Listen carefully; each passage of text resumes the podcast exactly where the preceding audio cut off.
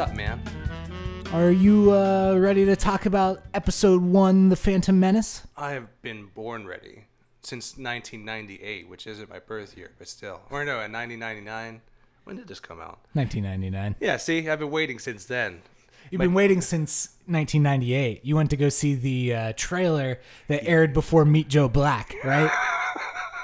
because that was the only way you could see it. Yeah. Like I didn't care about the movie Pre, at all. yeah, pre-internet days. Oh my god. You actually had to go to the theater to see the full theatrical trailer. This is also like the way that like cable would get you to watch stuff that you know normally wouldn't get this kind of runtime. Yeah. So like they'd have this random cop show or something like that, and it just like doesn't get the attention that it deserves, right? Yeah. And they're like, all right, what do we need to pump up the numbers? Let's put an exclusive trailer for Star Wars Episode One during like the you know the 45 minute mark. Right. And that way people have to watch the whole thing because they don't know it's going to be at the 45 minute mark Yes. or whatever. And Yeah. that's how it happens. Tune, yeah, well, I think the way that they would phrase it would be like tune in during the second commercial break for Yeah. an exclusive look at whatever. So, yeah, something like that. So that's yeah, that was a good old day I did hear a rumor that it also aired before The Water Boy, Yeah, which we probably actually potentially would have seen. dude, I actually saw a uh, like a, a pre-showing of that. Oh, Because I mean, I've, I've been to a couple of them, but like that was the very first one where like you know you got to sit in the crowd and like interact with like the studio heads and whatnot. Okay. And I proudly wore for like years after that a Waterboy T-shirt that I got from the dang thing. I don't know why, but it was like this is so cool. I love this shirt. It was just a white shirt with the blue logo, and I was like, I thought it was like top dog when I wore it. Nice. I probably wore it to go see Star Wars. Yeah. I probably. this is the first time I saw the trailer. Yeah, it's like it makes sense now. So, but yeah, dude, I am totally ready to talk about this. Are you ready to talk about this? Yeah. All right, Utsa Puta, everybody. Hello and welcome to Greedo Shot First. My name is Connor, I'm Andrew. and we're here to talk Star Wars, all things Star Wars, and anything even friggin' related to Star Wars. But today, exclusively, we are going to be doing our first movie review for Episode One, The Phantom Menace. The Phantom Menace. The man. Phantom Menace. Phantom Menace. And we, you know, we've already talked a lot about who is or what is the Phantom Menace, but today we're actually going to talk about the source of the Phantom Menace, the the movie named Phantom of the Menace, I guess. Yes. I'm not totally sure, but uh, so yeah, uh, no news, anything, anything like that today. No other big topics. Like this is going to be part of our, uh, I guess you consider it eight part series. Yeah, to me, this is our road to the rise of Skywalker. Yeah. Okay. This is the road to the rise. of- That's a good title. Let's just let's put it that way. Yes. Road to the rise. Yeah. Whatever you said, I like it. Uh, Well, that's like the name. I mean, I'm stealing that from. um, well, they say journey. Oh, they do say journey. So, So, we we're can take the, the, road. road. Yeah, Yes. unless somebody else took the road, then This we'll take the lane. This, yeah. and then if they, someone has the lane, Lanes are developing in the field in the rise of Skywalker. we'll take the bypass. We'll Yes. get up there. HOV lane. There's two of us here. High occupancy. oh my god. So yeah, uh, let's get right into it. Uh, like I said, for our first review, we got, we're gonna go in uh, you know numerical order today. We're starting episode one. Yeah, Star Wars: think- The Phantom Menace. To me, I guess just a very brief comment on that is like this is kind of us expressing like the fact that we are millennials reviewing Star Wars. Like, Yeah. I think if we were like Gen Xers, we would start with episode four. True, and like I, I think I, I still kind of, I, I think I subscribe to that. I think just because when I, when like even I first started dating, Uh-huh. I explained to her I was like, the way I think you should see it Yeah. is that Four, way. five, six, one, one, two, two, three. Because I feel like when it comes to the structure of the movies, Right. it has that much more punch. Well, that's. I mean, that's. I think an age-old question. Like the, like if you were an alien, you know, Yeah. truly like watching Star Wars for the first time, like would. I don't think watching the first three movies would make any sense if you hadn't already seen four, five, six. Well, that's just it. Yeah, like in the the way that like a lot of popularity came out of one through three is because there's a lot of subtle fan service. Right. There's a lot of. Uh, I mean, there's Yeah. some that are subtle and some that are like super obvious. Right. But I mean, that's just it. And like, I remember like, I, right, so I just you know we just recently watched. We both just recently watched Phantom Menace to get ourselves pumped for this. Yeah. And just like like I said, just finishing it up recently, I was just thinking to myself like, there's so much of everything in this movie. Yeah. And like, you know, there, you can understand where there's the gripes and like people kind of give it, you know, downplay and everything like that. But there's also a lot of exciting stuff, and it's like you can see where the magic was in this movie when it came out. Right. So I'm excited about that. Yeah, absolutely. But I like that. That's honestly like it's. It made me think about it to be like because it's just. I don't know. I I I because. It's like I said. There's just so much detail from four through six that like one through three just won't have that same punch. Yeah. And I think like once we get to like episodes two and three, we'll talk about their relation to the other movies and everything as we go. Right. Especially you know the one we're going to start with. So that's just it. Yes. Ugh, but let's get into it. Um, so, Phantom Menace, written and directed by none other, none other than George Lucas, Yeah. and uh, starring Ewan McGregor, Jake Lloyd, uh, Liam Neeson, Natalie Portman, Ian McDiarmid, Anthony Daniels, Kenny Baker, and uh, I was about to say Chewbacca. Chewbacca wasn't in there. It's No. the third one. Sorry, No my, Chewbacca in this one. my cast list got disappeared Oh. uh, and uh, just to read a small synopsis courtesy of uh, Rotten Tomatoes, of all people, just because that was the first one I could find. And everyone who's seen it, I mean, I think you know what's going on. yeah. But this is If- basically. if, you're listening to this, like our whatever episode of this show that we've been doing for over a year now, by the time you're hearing this one, right. like you're gonna, you've probably seen the Phantom Menace. All right, so let's just get into it. Uh, Obi Wan Kenobi, played by uh, Ewan McGregor, is a young apprentice Jedi Knight under the tutelage of Qui Gon Jinn, Liam Neeson, Anakin Skywalker, Jake Lloyd, who will later father Luke Skywalker and become known as Darth Vader, is just a nine-year-old boy. When the Trade Federation cuts off all ro- um all routes to the planet Naboo, Qui Gon and Obi Wan are assigned to settle the matter. The end. Like like I mean that's just like uh, that well I mean first off it's a reminder that yes like 456 came first Yeah. like you know in, in terms of actual release order They're like, all right, spoiler. Yeah. yeah. Everything like you know, it's going to happen here. You should know already. yes You know. and not not only that but like you should know this and you should know what happens literally 6 movies from now That's yeah. That's also true. It's like, by the way, this little kid, he's going to be the super evil dude from like the, you know the first three, which are now the you know middle 3 the middle three or whatever. Mm. But to get back at it, so like I said, I just finished watching this, and I gotta say, like it, you know, it it doesn't age well, and like I did watch it on Blu-ray. yeah But I mean, like I said right at the beginning, there's still a lot of exciting parts to this. Well, I agree. I mean, I think you know my my major takeaway, having also just rewatched it, is like if this wasn't the most hyped film release in cinema history Right. when it came out, and I think it is. Like, I don't think anything compares to it. I don't think Episode Seven compares to it. I don't think anything in like the MCU compares to it. Well, it was just such a big gap. Right, exactly. I, mean, it's yeah. I mean, even you know, between episode three and episode seven, you're only talking about like ten years, If that, basically. yeah. Uh, you know, compared to this was over 20 years after the first film was released. It was more than 15 years since the final film of the original trilogy was released. No one expected it to happen. Right. I know that there was like there was stuff out to you know to make cartoons and live action shows. Like there was there was theories going around they were going to do like a live action series based on the original character. Yeah. Like for the longest time before you know the prequels were ever a thing. Yeah. And I remember thinking to myself like that'd be cool. See like the adventures of Boba Fett and Right. Han Solo and stuff like that, you know, because I mean, that, at the time, you know, Harrison Ford was still young enough to kind of portray it. Yeah. I mean, I think there there was some real rumors. I mean, so I think a lot of Star Wars history is kind of told in terms of like there was the movies, then they kind of and we entered what's called like the dark ages, if you will. Like from like the kind of the mid 80s through like the mid 90s. Yeah, because it just, I mean, that was basically the dawn, like the dawn of the toys.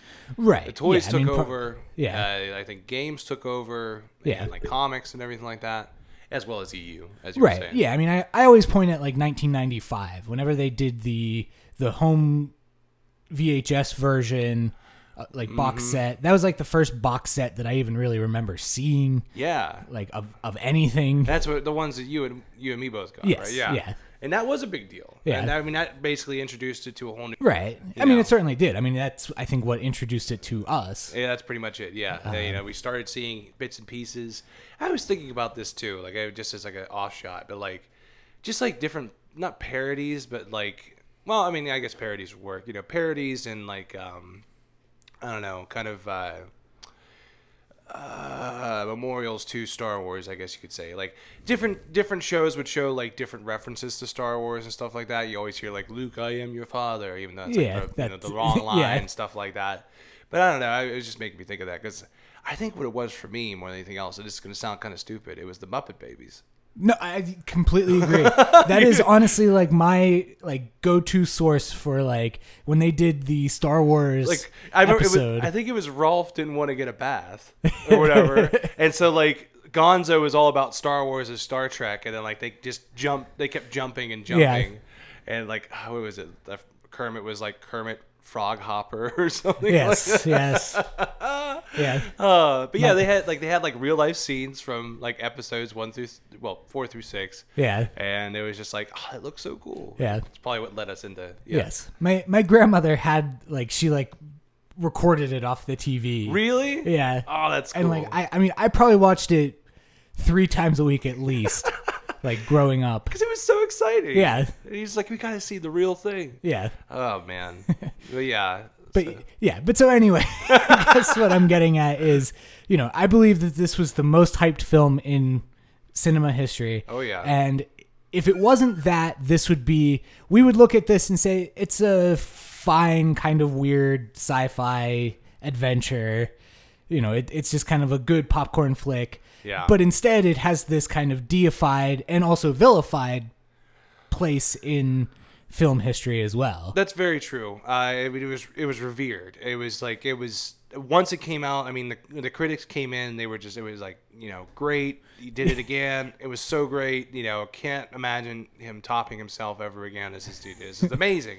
But I, I mean, so the last time we met, I was talking to you about the Inside Star Wars podcast. Yes. Um, one of the things he talked about in the podcast was like eventually when he started making the prequels. Uh, you know, he got into development of episode one. He was going through all that and everything. There's a point in it where they talk about this gentleman. I can't remember his name, but he was like from Australia, and he actually flew out to the Mann's Chinese Theater and camped out for like I want to say like two to four weeks or something like that before the premiere of the movie, right? Uh-huh. and he was the first in line. It was a big deal and everything. Like you were saying, like everyone was just making a huge deal out of it. And so he goes into the movie and he's like on, you know, he's on the front page newspapers and everything like that. And once he comes out, people are just like, "What'd you think? How'd you like it?" And apparently he hated it. Yeah. And it was like, what? you know? And then there's another side of this too. There's a whole movie made around the idea of seeing episode one. Fanboys. Fanboys. It's Yeah. a great movie. Have Yeah. You've seen it? I have, yeah. Okay, I think we might have watched it together once Maybe. upon a time. but yeah, I mean, so you know what I'm saying? It was like the whole thing where like they were just trying to go and see it, trying to see the cut before it came out in theaters and everything like that. I just remember the last line in the movie, and this is like a spoiler for anything, but it's just them all standing in line to go see it, and the one guy goes, "What if it sucks?" And then it just cuts out right there. Yeah. So like from that, and then you know, er, I think everyone kind of growing up away from it Mm-hmm. definitely started to peel some of the varnish off, you Right. know, and you know, you can you could start to see all the errors and everything like that. Yeah. I mean, to me, it's just, it is a movie for very little children. I mean, you know, it's, I mean, we are the same age. We're both 30. And, like, I think even seeing it at age 10, like, I was almost too old for it, you know? Yeah, well- like, some of just, like, the slapstick and the jar jar of it all. That's kind of what I was like. Yeah, I mean, Jar Jar had some funny moments. Like, especially if you saw it for the first time, you're like, "Well, this is kind of funny." Yeah. And then you're kind of like, "Okay," and then okay. Yeah. 45 minutes in, and all of a sudden he's leading the army. And Well, like, and, and like there's this moment, you know, like the first line that he kind of has, like at the battle when he's leading the army, like he's actually telling everybody, steady, Stubble. steady. and like you kind of think, okay, maybe this is like a turning point and he's going to. he's gonna be kind of heroic. Yeah. Or something. And then like the very next time we see him, he's just. Uh, it's just terrible. I'll just leave it at that. He falls off his uh, Kaadu or Eopie or whichever one that is. Yeah. I always get those two confused. The one's the one on Tatooine, And then the other is the one that the Gungans use. The Eopie is on Tatooine. okay, so I know then that- he's on the Kaadu. Yeah, because um, oh man, what's her name? I know that Obi Wan has a female Eopie. Oh yeah, That I just know it from the novel. Yeah. but I can't remember her freaking name. She was like her, you know, the trusty companion. Yeah, deal, you know. yeah. I think he even like he has like a moment with her in uh Hmm. in Rebels, I believe. Most likely. Uh, Rooh, I think it might be the name. I think you're right. Yeah, Rooh the the Eopie. Yes. All right, but yeah, so um, I guess that's true because both of those both of those creatures actually make like you know appearances in They have episode they one. have big uh yeah lots they- of uh, showtime. Oh my god. Uh, all right, so I think we can both safely say that like Jar Jar is definitely the crux of like I think everyone's kind of like annoyance with the movie. I mean, I think partially, but I think there's other areas that I don't like. Okay. Um, I mean, so this is something that I I honestly almost brought up in a previous episode, but I wanted to save it. Cool. Let's do it. Uh, so you know, one of the big kind of behind the scenes factoids about episode one is that originally Qui Gon Jinn was not going to be in it very much. Right. Yeah, I remember you talking about that. It was it was going to be um, it was just going to be Obi Wan as a Jedi Knight at the time, Yes. right? Yeah, he would like not really be any older than he necessarily is, but he would just be like a young Jedi Knight. And, And he would be the one that kind of does all of the adventure by himself up until the point where they make it to Coruscant. ah, And then he would go consult his former master, Qui Gon. Jinn. And then from that point, Qui Gon would join the story and it would play out the same way that it does. Yeah, with him ultimately meeting his fate. Right. And uh, yeah, wow, that you know what that might have had. I don't know if it would have had more or less con like conflict or something like that or anything like that. Well, I guess there's two two sentiments to that. Okay. I think the positive is it would make the Obi Wan and Anakin dynamic so much better yeah, that it was ultimately Obi Wan that found him. it was. Yeah, well, you know what? That's true. Because if you think about it, it's just it's just a handshake on the ship. Yeah. Because Well, Qui Gon introduces him. Yeah, I mean that's something I want to get into in a little bit in terms of like my complaints with Okay. the film. fair enough. Um, but yeah, I, I just feel like that's such like an underwhelming moment. Well, yeah, because it's just pleased to meet you. Yeah, Yeah. it like kind of comes off like all Yeah. of a twist there. It's just yeah, like the Jake you're a Lloyd Jedi too. all. yeah, yeah, yeah.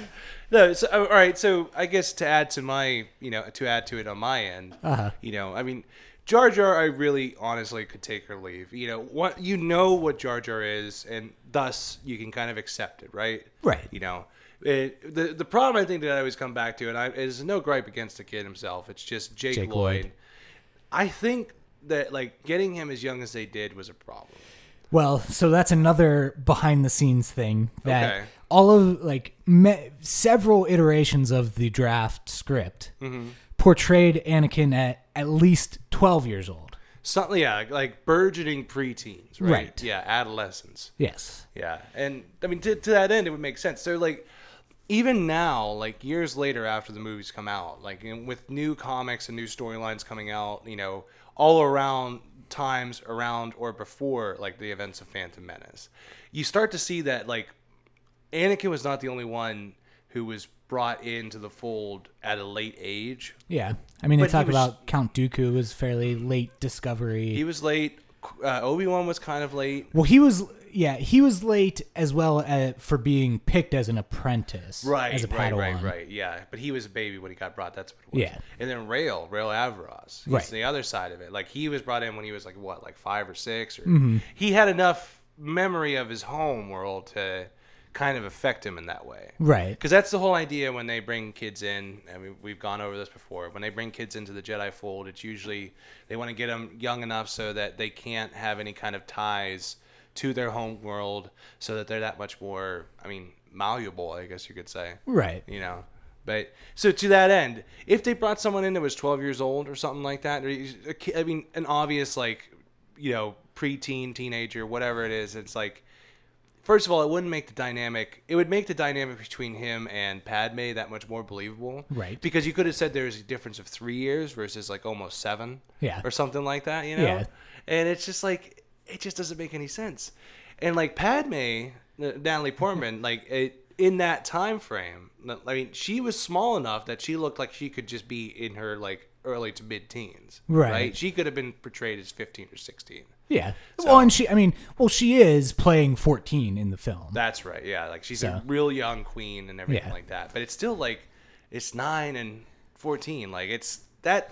I don't know. The galaxy works in mysterious ways. Yeah. It's just it's just kind of weird. So but well, and actually on on her front, that's kind of another like just portrayal that you know, it's like I mean, we all know that Natalie Portman is a pretty great actress, and Oh, she she's she's won the Academy Award before. She's been nominated multiple times for Best Actress. she's great. Um, and like, and it's funny because she had done two very acclaimed roles before Star Wars. But she did what? Leon. The She did Professional? Leon the Professional, and then she was in a film called Beautiful Girls, which is mm.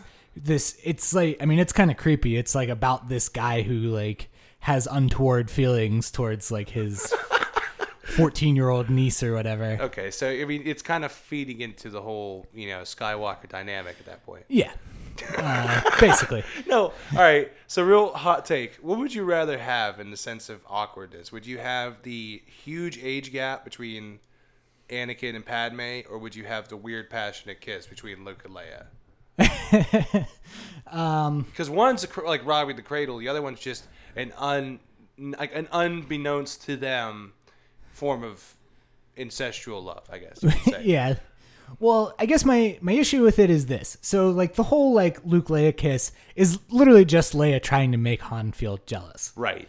Um, And they didn't know they were related at the time. right. But so I think that makes it worse to me, where it's like you know it's fine. Like after a certain age, it's all it's all gravy. It's true. Once you're old, like old enough to like order your first blue Russian, I think you're okay. That's you right. you're okay, for, you know, in their book or whatever. But so yeah, I mean that's interesting. I well yeah. So not only like I said, she's she's a great actress.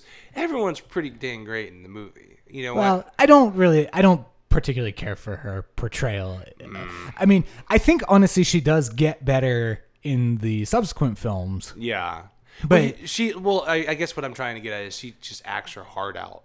She wants to do her best, but it's like everyone else is kind of like holding her back. I don't know. Well, I don't, I don't know if it's that. I mean, I think the person who held her back was George Lucas. I just, yeah. I mean, you know, the reality is Lucas hadn't directed anything since Like, A New Hope. yeah, that's Like, true. Because he he passed off directing duties for both Empire and Return of the Jedi. Yeah. Uh, it was Irvin Kershner and Richard Marquand for those two films, respectively. But he was a writer and a producer. Yeah, I mean, he was a writer, that. producer. I'm not knocking his contributions in terms of what he has done for the world of film. Yeah. I mean, he's you know one of the ultimate innovators and and creators. But at the same time, I don't think he's a great director. Like, I don't think that's his strength. No, eh, that's I mean that's honestly his problem. He like it like they get into this in that whole podcast I was talking about, but it's just like he was he wanted to be an artist first and foremost. Like that was his drive. Uh, he just wanted to be involved with like he wanted to be in control of what he made. Mm-hmm. But to a point where like that could really hurt your project. You know what I mean? Yeah. Because you have to understand that like you don't have strengths in every field.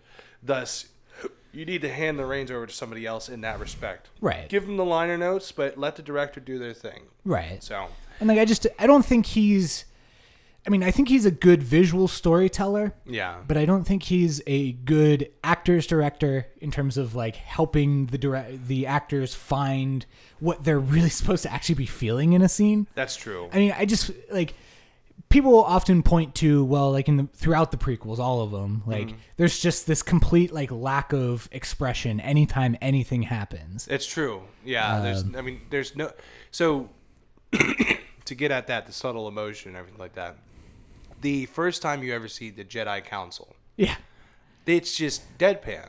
yeah, And I mean, I get the idea that like, okay, they're supposed to be selfless, you know, Jedi out to do good and everything like that. But at the same time, it's like there's no emotion there, right. You know, like how do how do you cast Samuel L. Jackson, this just unbelievably charismatic, like you know, consummate, like swaggering dude, yeah, and then make him literally like all he does in the entire film is sit there with his hand on, his, his chin. chin. You believe it's this boy? Like Yeah. that's that's that like that's the biggest line that he has. Yeah. I mean, he sh- he doesn't have that much time in the movie. Right. They try and give him a little more in the second one. Obviously, they give him some action and everything like that. I think he actually broke out a lot in the third one. Well, I Like, agree. His like his actual like chops came out that much more. Yeah. But all the same, yeah. I mean, we're talking the first one still. Yeah. That's then- true. Yeah. Go ahead. And then there's this thing that Lucas does a lot where like he'll have big ensembles. Speaking of the Jedi Council, I Mm-hmm. mean there's 12 people there. Not I mean not including like Qui-Gon and An- Obi-Wan and Anakin from time to time. yeah. Um and literally 3 people on the council speak. Yeah, that's also true. Everyone else is just kind of like back background. Yeah. We never we never hear from Yarael Poof or uh Plo Depa. Billaba. Yeah, Plo Koon doesn't have any lines. I say, Yaddle. yeah, the other one. Oh man, the other Yoda. Yeah. Oh man. Uh, so yeah, it.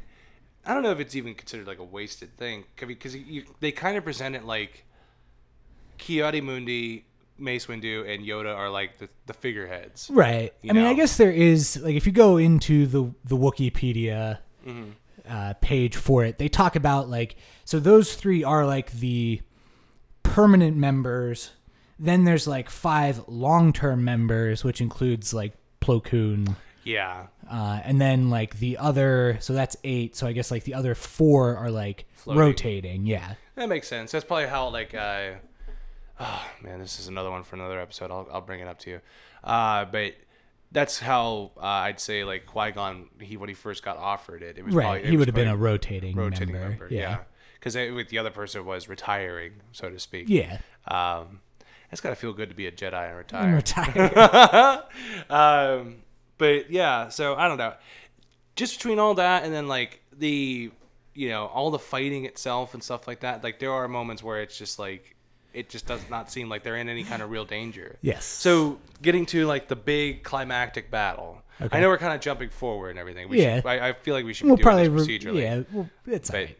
all I'm getting at is like the first time you see like the the Naboo starfighters in flight, like once they're they're in space and they find the droid control ship or whatever, you just hear um, ah, I can't think of his name, the Ben Ric Olié. Nick Ollier, that's right. Ric Olié. Ric Olié, I'm sorry. Captain Obvious. Yeah, yeah where he's just like it, he doesn't scream it. He's not alert. He's not crazy. He kind of it's it's kind of that mood where you're driving down the highway and you see cows in the pasture and you just went fighters Cows. coming in. Yeah, like that's that's all it was. And everyone's just like fighters, mm, they're coming in. I mean, but like every line he has, because like he also you know pilots the uh, Yeah. cruiser. The shield generator's been hit.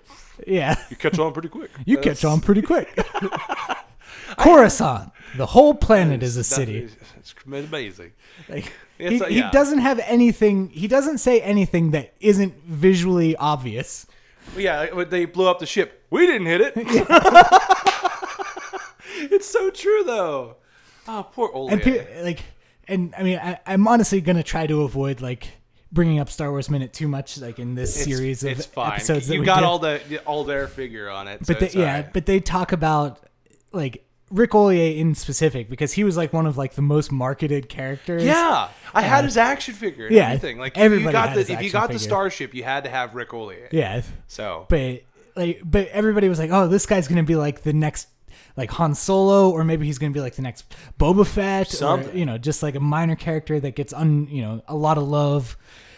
And like, he's just the most boring vanilla character in the history of cinema. and then he just comes and goes. Like Yeah. he doesn't show up later on. Like you would think that he'd be like part of the escort in episode two or something like Yeah. that, or even fighting with the clones in episode three. Like they make a big deal out of him. Yeah, But you know, like the only other time I, I remember them even bringing up his name in kind of like EU history is in the Plagueis book, because Uh-huh. they talk about like when they're on Naboo and they're going over the N1 starfighters, like when they just got announced, it was like that's Ric Olié. He's our, you know, he's our first ace or whatever. And he's like, Yeah. you're talking about the guy who shot down the asteroid. That's not an ace, Yeah. or whatever, you know, and like basically just making fun of him right on the spot.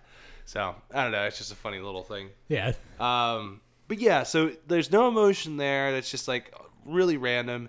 And so what I'm getting at, I think, uh, when I started earlier about like how this movie has like a lot of everything. I think what when I think of that, I always think of the final act, like the third act itself. Uh-huh. It's it, they try to squeeze in so much from the other movies that like made it that much more exciting. I feel like. So you start off with they're in space. No, let me let me. All right, so they're they're escaping Naboo and they're going through the blockade or whatever. You can kind of give that the reference of like the Millennium Falcon escaping the Death Star, right? Mm-hmm. And then once they're on Coruscant and everything's kind of taken care of. Or no, no, no. The I'd say the pod the, the pod racing is kind of reminiscent of how the snow speeders were because it was just fast pace. Not so much like you're watching it to see who won, but it's like that speed and excitement you get from it, right? Right, yeah. And then you fast forward all the way to the last act, and the only other movie that ever did anything like this before was Return of the Jedi. Uh-huh. And it was the whole they fought him, you know, they fought him in the air, they fought him in the sea, they fought him in the Death Star. Yeah. They did the exact same thing. Yeah. So well, and this is actually a like a George Lucas trope is Right. that so in each film he added one more action to the final battle. Exactly. So like in A New Hope it's just the Death Star trench run. right. Then in Empire Strikes Back it's Luke and Vader And then and Leia, and Lando, like, escaping. Yeah. And then in Jedi it's uh, everything. Yeah, you I got mean, the lightsaber fight, you got the space battle, you've got And then you have the battle of Endor battle, yeah. and it's just it. I mean, it, I love it because it's just that much involved. Like there's so much at stake, and you see Right. just how vast, like the you know the the the battle itself is. Yeah. But yeah, But so, so, but so then he tries to cram in like four different events into this fairly small, isolated conflict. yeah, so we got the Gungans. Yes, Going- Gungans versus the droids. Droids. Then you have the uh, the imperial, tro- well, not well, I mean, the royal troops, Right. Like with Queen Amidala storming the the Theed Palace. Yeah. Then you got uh, Obi Wan and Qui Gon going up against Darth Maul, where's the lightsaber battle. Yes. And then the space And then the space battle. with Anakin and Ric Olié, the, hero. You know. So, anyways, um, I think the best way to actually go about this is uh, let's kind of proffer like, do you have a scene? That, all right, so let me think about this. When you actually watch this, Mm-hmm. is there is there a scene that you actually look forward to? Like, is, is there a favorite scene of yours that you look forward to that isn't super obvious that you think, or anything like that? But so just saying, I don't know. I'm trying to think of the best way to phrase it. Like, It isn't super obvious. I'm not really sure because I mean I think even though I have previously on this show been Mm-hmm. kind of somewhat critical of some of the lightsaber battles yeah, uh, in the prequels, just because I just think it's sword dancing and not so much. Sword like it's fighting. like it goes beyond the realm of the realistic. yeah, Um, but I, do, I mean, you can't really beat the Qui Gon Obi Wan Maul fight at the end. I mean, I, I agree with that. It, that. That was the one thing that would bring everyone back. Yeah, I mean, the music for it and everything. Like, Yeah. It was just yeah. I mean, as soon as the door opens and it just kind of cuts into. Doo, doo. Toilet toaster. That- That's all I remember you saying. Yes. But yeah, so I mean, I, I I agree with that. I think for me, besides that, I think it's always going to be the pod racing. Right. And uh, like I was saying earlier, that since I was watching the Blu-ray version, it has the extra scenes and everything like that. Yes. So it kind of adds to it. But Yeah. I will actually. I do have an answer for that. Okay. And this is, I mean, this is one of my, one of like the big pluses I think in the, the movie, is overall I think the villain quality is good, like in terms of, I mean, Sidious and Palpatine, like every scene with Ian McDiarmid is just is my favorite. It is good, yeah. I will actually, I, I, I agree with you because I was watching the, you know, the actual Senate hearing and everything when they Uh-huh. were doing the vote of no confidence, but like just seeing the way that like Palpatine came right up into her ear, like literally just putting the thoughts into her head, just being like, "And here's where the bureaucrats come in, and Uh-huh. they'll sh- they will s- like zap his strength away." Yeah. Meanwhile, it's literally like Palpatine's best friend Mas Amedda, like yeah, just just, helping him out or something Yeah. like that. directly, consequentially, you know, altering the the history of the galaxy, if you will. It's it's ridiculous, and I don't know if it's because I've like listened to so many books that involve like Senate hearings and anything anymore, but like I have a, I have a firm like a, a much firmer grasp on like not so much how it's supposed to work legitimately, but like just what the you know what to expect. Because I mean, I think they've just kind of established that like all politicians in the Star Wars universe are either backstabbers or they're super nice people. Like it's Yeah. it's either one or the other. You can't have it both ways. Yeah. But I don't know. I I, I do I like the idea that Ian McDiarmid uh just I mean he pours everything into his scenes and it just it jumps off. Yeah, I mean one one you know kind of perspective that I've heard a number of times of people that kind of defend the uh, the Phantom Menace and the prequels overall is that you have to look at it from the perspective that Palpatine is actually the hero of these stories. Why kind not? Kind of, I mean, we've had this discussion before about like Avengers: Infinity War in particular. Thanos was the hero Yeah. more than anything else. Yeah, As much as everyone hates to admit it, but like that was his story. Yeah, and I mean, just like I mean, he's just like Palpatine is just so cartoonishly like manipulative. It's It's- it's- but it works so well. It, it- that's exactly right. All right, so uh, I'd like to think I know what I thought of it, like when I was, you know, seeing it for the first time, however old I was. uh-huh.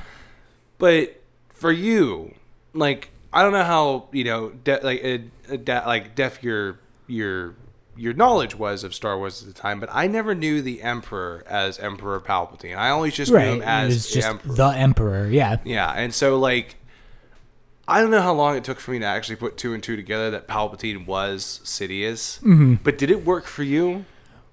Like how did it come out for you? Well, this and this is actually a great question. Like, I mean, I feel like I probably always assumed that, or at least I drew the line between like Darth Sidious to the Emperor, Mm-hmm. and then it was like, you know, explained by the final action in uh, the Phantom Menace when uh, he when Palpatine talks about We'll watch your career with great interest. yeah, exactly. Yeah. Like I feel like I probably had figured it out by then, but I am trying to think like when they actually made some of those changes, like if that stuff was done in the special edition, like Mm-hmm. the 97 special editions Like were they um, what? because the original I mean cuz obviously Ian McDiarmid plays the emperor in Return of the Jedi, Right. But in the in Empire Strikes Back, it was not Ian McDiarmid. No, it was. I mean, it was more than anything else. It was like a mask, right? It was like well, it, was, was, like a claymation or something like The- that. In it- the original, anyways. Yeah, the guy who did it, I forget his name now, but it was like his wife, like dressed up and like had all this crazy prosthetics on, And then the and hood. then he superimposed monkey eyes onto oh, her face to give Oh. it that kind of like weird, glow. weird alien visage. Yeah, Yeah. Well, you know what? That makes more sense because, like, it's like I said, like you never actually saw who he was, Right. Until there was it Return of the Jedi. Yeah. it was actually portrayed by Ian McDiarmid then. yeah, But then you flash, like you, you know, you you flash back to these movies now, like. Us being as young as we were, I don't think we were paying attention to the top build cast. Right. So like we, I don't think we would have made put two and two together of Ian McDiarmid or anything like that. Mm-hmm. But at the same time, like you look at these movies as they're coming around, like it looked like Palpatine and Sidious were two separate people. Right. And that's exactly what it was supposed to be. Yeah. You know, it was just supposed to be like they, you know they're two different sides of the same coin or whatever. It's just like I don't even know if it hit me until Return of the Jedi or until it, it uh, Revenge of like the Revenge Sith. of the Sith. Yeah, But I feel like at one point I realized it was him. Or Yeah. Something. I don't know. I mean, it definitely. I mean, maybe not at the Phantom Menace, but pro- but probably certainly by Attack of the Clones anyway. Right, like, right. By, by the time I was thirteen and like had a little bit more critical thinking skills. Something started clicking. yeah. and you figure we you know we we rewatch these movies so many times as kids mm. that like this kind of stuff just gets ingrained Right. you know the stupidest little details of anything like it just clicks with you yeah. um but to get back at the whole switcheroo thing uh-huh. let me ask you this did you have any inkling that natalie portman was also going to be queen amidala because as far as we knew like they Yeah. they, they profited uh, natalie portman as just being one of the handmaidens right. and they pulled that part off. And then all of a sudden, Padme's like, "I'm gonna go, you know, into town with Qui Gon," Yeah. and there's just nothing suspicious about that, I guess. Well, yeah. I don't know. I mean, I feel like they they intentionally try to deceive that. Like, why on earth is like Sabe? Why is Kira Knightley telling the actual queen to go clean up R2D2 for his heroic deeds. That's actually true. Like yeah. that doesn't make any sense. Got- she's got to keep her cover or something like yeah, that. Yeah, but there's like literally a dozen other handmaids. Yeah, it's like send her, but it might have looked suspicious. That's the, I, maybe that's the the, the I plan guess. they I were going mean, for. I mean, maybe the the plan is that they wanted her to look like more of a handmaiden of action. That she wasn't just like, "Oh, I'll do your hair now, Your Highness," Yeah, or like whatever. she's like that she's more, yeah, like that she's more of an active handmaiden or whatever. But like, I don't know. I don't really think. And like honestly, the the moment where she actually reveals herself to to, be the queen. yeah, to be the queen, like to boss Nass, Mm-hmm. and like then there's that cutaway. Well, so the first there's the cutaway to Anakin, and What? yeah, which is I, I That's one of the best reaction Yeah. faces ever. yes, that is like eight year old acting at its peak. It's like that's a bad smell look. It's Yeah. like you just smelled something funky. Yeah. But then, like, you know, then the next image goes over to uh, Obi Wan and Qui Gon. And, like, Obi Wan has this, like, smirk, like, yeah, I knew that. Yeah, and so did Qui Gon for that matter. I Yeah. feel like too. She like knew it from the start. So I, you know me, I, I, I, I recently read the the Queen Shadow book, Mm-hmm. and so going through the first episode again and like kind of like studying the handmaidens and the queen and like how they worked and everything like that was just a little bit more interesting now because you know what exactly they're packing. Mm-hmm. Yeah. Like each handmaiden is, you know, an expert in hand-to-hand combat and you know, just all this kind of stuff. You know, they're willing to do anything to lay down their lives for their queen, and like not to mention like the queen herself, or at least uh, what's her name, Sabe. Sabe. Sabe, Yeah. who's taking the place of uh, you know Natalie for the most part. She um, like the, the dress that she wears for the most of it, like the red dress with like the big headpiece. Like I said, like it's actually like an escape pod. She can go full turtle and hide in the shell if like there's orbital bombardment or some Yeah. shit. Like it, it's just the way it's designed. Nice swear word there.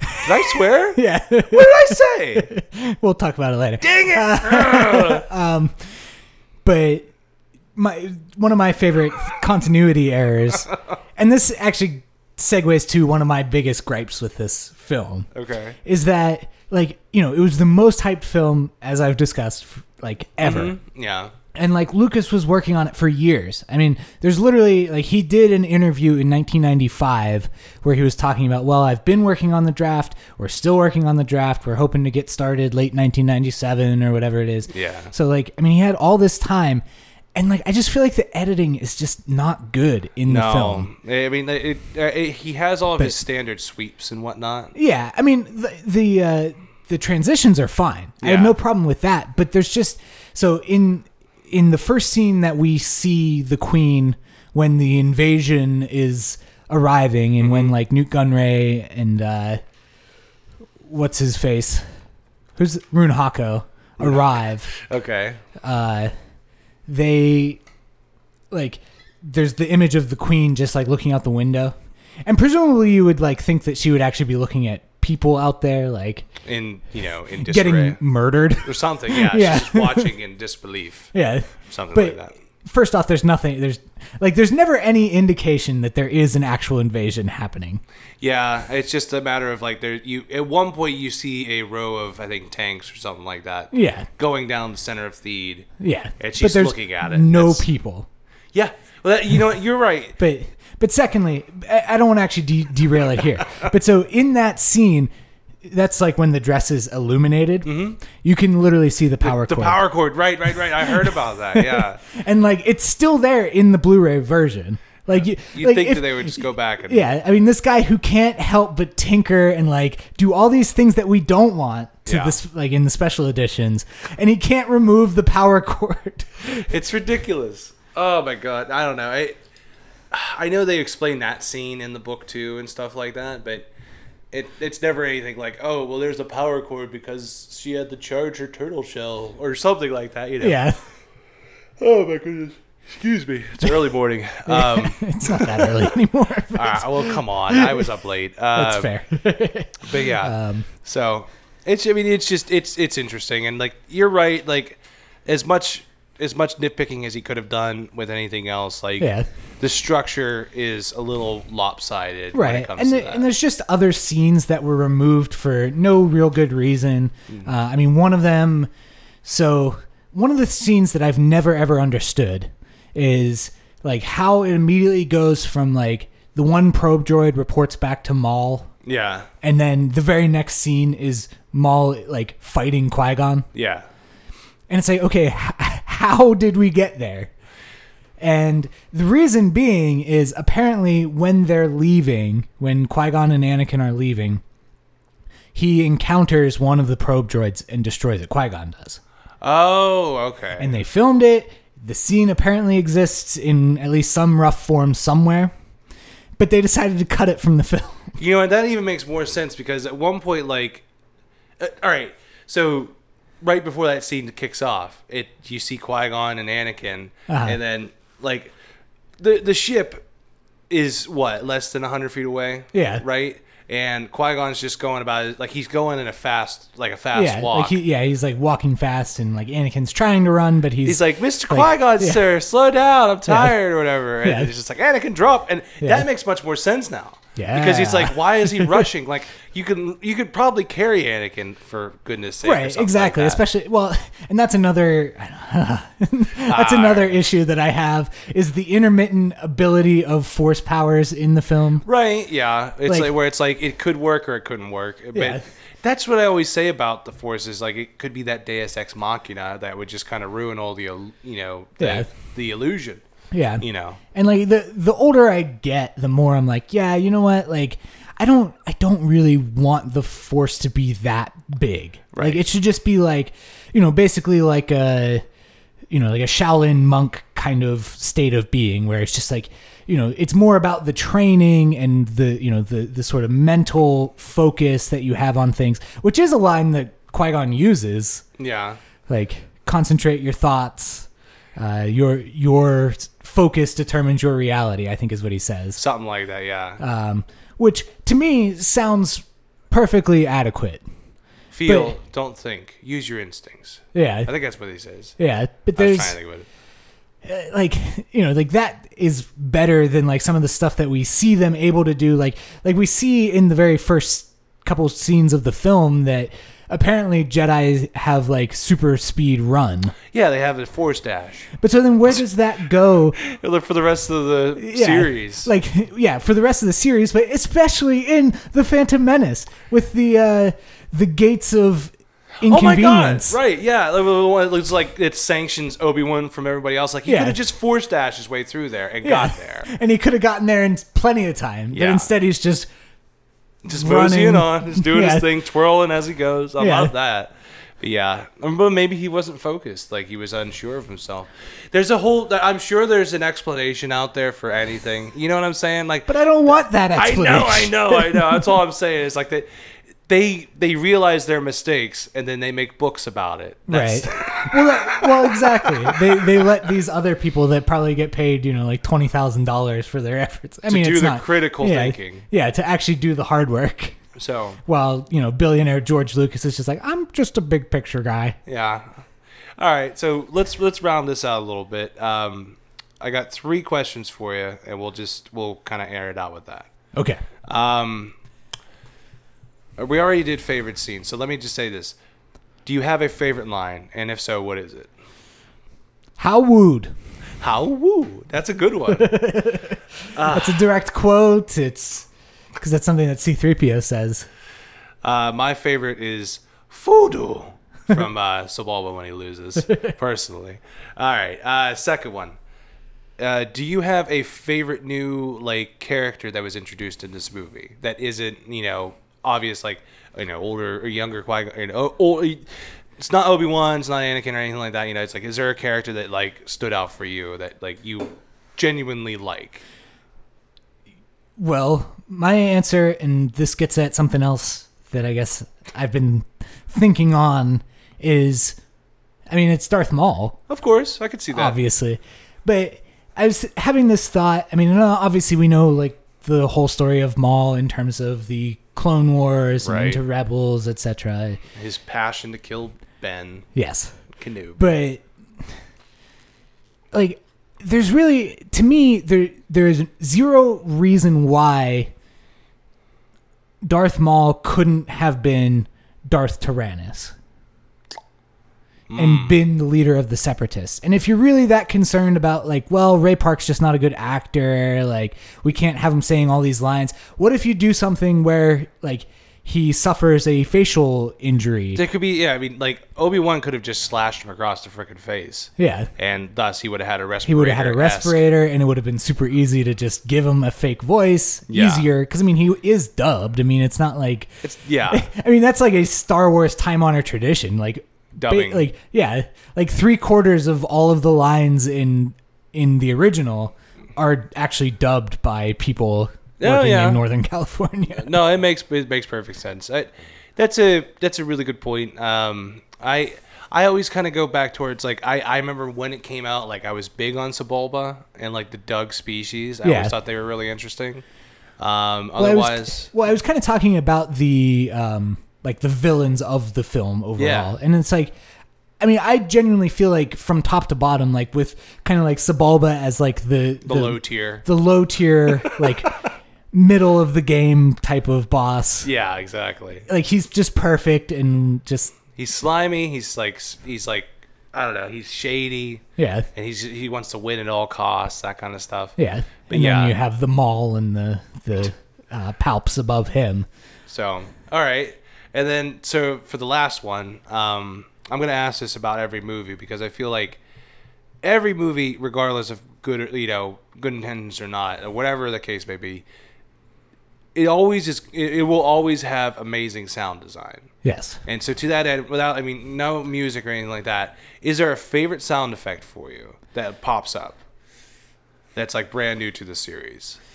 Mine would be Sebulba's Pod Racer. There it is. You took it right out of my head. Yeah. Just that, do, do, do, do, do, do, like, especially towards the end of the race when it's just him and Anakin, and he Yeah. comes right up on Anakin's pod. Yeah, and, it just drowns out every other sound so effect. Yeah. it's so loud and like gets your heart pumping and everything like that because you feel like oh you can like feel it on the back of your neck. Yeah. like they do such a great job with that. yeah. So that's yeah, I don't know. Incidentally, I mean, I know I literally just spent like five minutes complaining about the actual editing of the film. Right. But this was like the first film that Ben Burtt worked as a video editor for as Hmm. well. Okay. Um, as you know, in, in addition to doing the sound design. Well, I was to say, um, I watched this thing the other, I forget what it was the other day, but it was uh, someone who was like an effects artist, like you know, like CGI artist, Uh-huh. uh, was going over like you know special effects from you know uh, movies from uh, you know years on. I don't know, we, Uh-huh. we, however you- Over the years. over the years. And one of the ones he brought up was episode one, and it was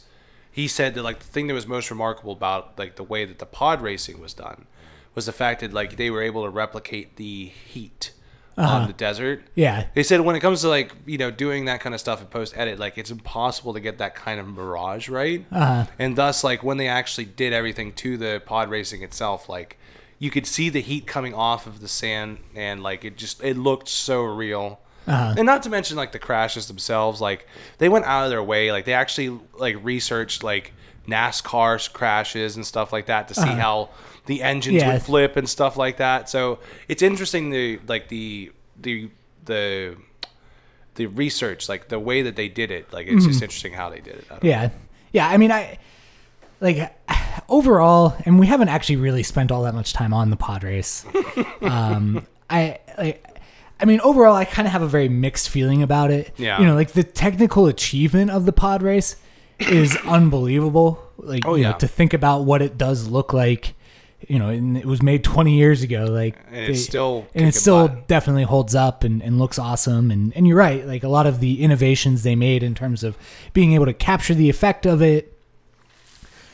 But it's also so long and so unnecessary. I know, I know. It, that's just more to you know. Uh, everyone kind of just uh, looks at the prequels as they were money making machines. Like it was, it was a big Yeah. toy sale kind of. well, no doubt. I mean, the you know, in, in the pod racing game is Oh my god, probably yeah, probably definitely one of the best selling, at least console exclusive.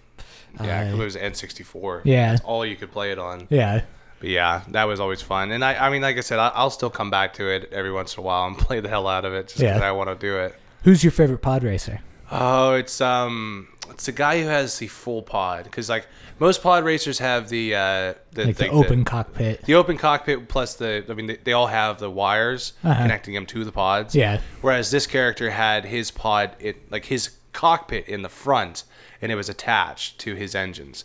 I can't think of his freaking name. I mean some of the obvious ones are like Ody Mandrell, Ben Quadinaros, but this guy he was like um he was like a little bat winged character. Let me think about this. Uh you know what? What's that on the top right?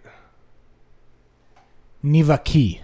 Yes, that's Neva Kee. Neva Kee was always my favorite because he had the fastest pod.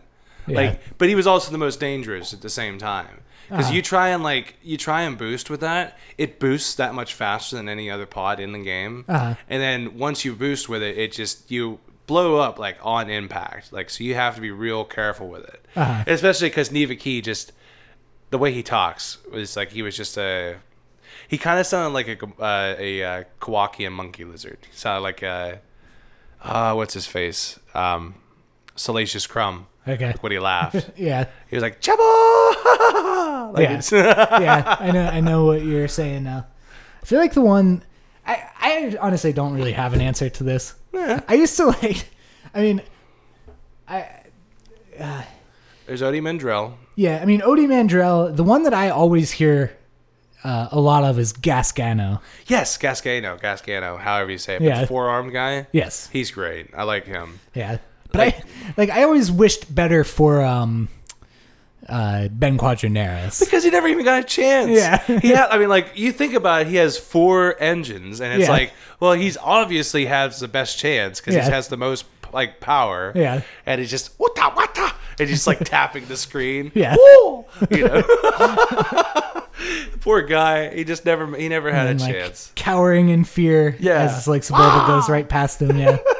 I don't know. All right, so I will add one last bit to this. Um, we were talking about deleted scenes and everything like that. Uh-huh. There's a deleted scene from uh, the pod racing section that they got rid of because it was too sad. Yes. Do you know I know exactly about? what you're talking about. I can't. Remember, I, I I can't. think it's Ratts Tyerell. Ratts Tyerell. Yeah. He was like. He was embracing his family. Yes. And his wife had like three or four kids, like basically crawling all over Yeah. her. And like And then, it was like so- th- th- he's the one who screams in the tunnel. yeah, he's the one that crashes in the tunnel. and like ah, like Yeah. it just sounds like weird and then blows up explosion now you see the original cut of the film that happens and you're just kind of like oh man they narrowly avoided that one but if you saw the original cut well the you know before it pre- was cut yeah. pre-cut that as soon as that happens it flashes to his wife just oh like Yeah. super like depressed and it's like what the no You can, yeah, you can actually still see his wife and their little children walking behind. Like it's it's after the race when Qui Gon is meeting with Watto to right right to collect his winnings, if you will. you can see them walking away You can see them walking past. Um, so sad Yeah, and and apparently he is the only the only racer who actually dies. Like all the other crashes, It's the insane. racers survive. it's so, insane that yeah. that, that works that way Yeah, Think about how much money you must have to like have like sponsorships and stuff like that. Yeah. I mean, you guess. I mean, I guess if you're relating it to NASCAR and everything like that, like that's half the reason. Like most NASCAR drivers have the sponsorships. Yeah. Is to keep their cars working. yeah, But so like you know you don't see any obvious like ink work or anything like that. Like there's no like Sunoco on the side of Sebulba's thing or anything Right. like that. But, but I always kind of thought like the flags could symbolize Yeah. something. that's true. It's either like it's their home world or it's just they're representing themselves or something like Right. that. Who knows? Yeah. That's interesting. So yeah, I don't know.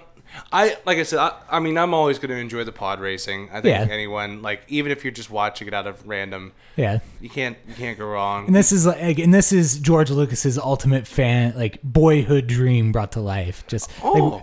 I mean, we talked about his, you know, his history as a hot rodder. Yeah. And like, I mean, obviously his first, first, uh, you know, critically acclaimed film before Star Wars was American Graffiti. which was all about hot rodding. yes, exactly. So Makes perfect and this sense. is this is just it on a literally intergalactic scale. Well, so like Anakin's Anakin's actual pod, like when you listen to the sound engineering on it, like it sounds just like a souped up like F Mm. Like an F1 car, yeah. Yeah, like it, it has that like snarl to it. Yeah. you know. So I don't know. I appreciate that, but I mean, there's just so much to enjoy about it. But you're right. Like in the long run, there's no real reason to have it other Hmm. than just like, all right, we're setting Anakin free. Yeah. You know, Yeah. And we're literally going to it is exactly 10 minutes from the time the flag bearers come out to the time that he crosses the finish line. Like I'm not even kidding. It's exactly 10 minutes of film. well, I mean, it's exciting. Maybe they thought it was just kind of like dull up until then, you know, Yeah. or something. But Yeah. that's just it. Well, I mean, I think that's, you know, one of the underlying points about this film being for children is like any child would come away from that scene being like that was awesome, oh yeah, not thinking about, well, th- does this matter? Yeah, no, that's just so true. I like. I mean, I think I was like, well, I even said as much. I had Gasgano on my freaking birthday cake that Uh-huh. year. Yeah. and my mom knew I would loved it, and like I got the you know the Sebulba. I feel like I got the combo like Sebulba Anakin Lego set. Yeah. and stuff like that because it was just so cool. Like you wanted it, you know. So Yeah. Oh, it's insane. But I don't know. I, I think that kind of covers it, right? Yeah. For the most part, do you have anything else you kind of want to bring up? Final thoughts? The only other thing I was going to mention, and this doesn't have to be any point at all, um, is uh, in terms of other Star Wars connections, Mm-hmm. uh, Carrie Fisher did a script, some script doctoring for this film. I didn't know that. Yeah. How so? Uh, I mean, she just rewrote some of the dialogue, but she wasn't allowed to do a whole lot, apparently. Oh man. Yeah. Um, and apparently, Lucas, particularly in this film, and, and we'll get into this the next time we, we do Attack of the Clones in terms of his, you have to read the script versus improvise stuff. yeah. Um, but he was not willing to let like any improv go. Uh, well, yeah, it's probably for the best. Know. Who knows? who knows? yeah, I don't know that the improv is necessarily better. Mm. I mean, it depends on like the situation. Like if it's a truly dire situation, do not improv. Yeah, But if you're actually trying to go for a laugh, then you could probably pull it off. yeah, And I don't know. Oh well. So that was our uh, fan or uh, Phantom Menace review. Um, again, this is the first part in our eight-part series. I guess you could say. I, I don't even know how that, that's the best way to really describe it or not. But well, I think that's a fine way to describe it. yeah, this is our movie review section, and so we hope you guys liked it. Uh, if there's, is there anything you guys, uh, you know, want to say about the movie that maybe we didn't bring up? You have any kind of disagreements or uh, encouragements, one way or the other, however you want to put it? Uh, let us know. Check us out as always on uh, you know our Facebook page, Greedo House or Greedo Shot First Podcast. Uh, check us out, Reggie's House Podcast.com, uh, Apple Podcasts, anywhere else you actually get your podcast where you can listen to it. And while you're at Reggie's House Podcast, do not forget to check out the Rust Belt Risters and the games in that podcast. And I mean, from all of us here, me and Andrew and Callie, that's about it. Thank you. And I had a great time. Did you have a good time? It was a boring conversation anyway. I bet it was.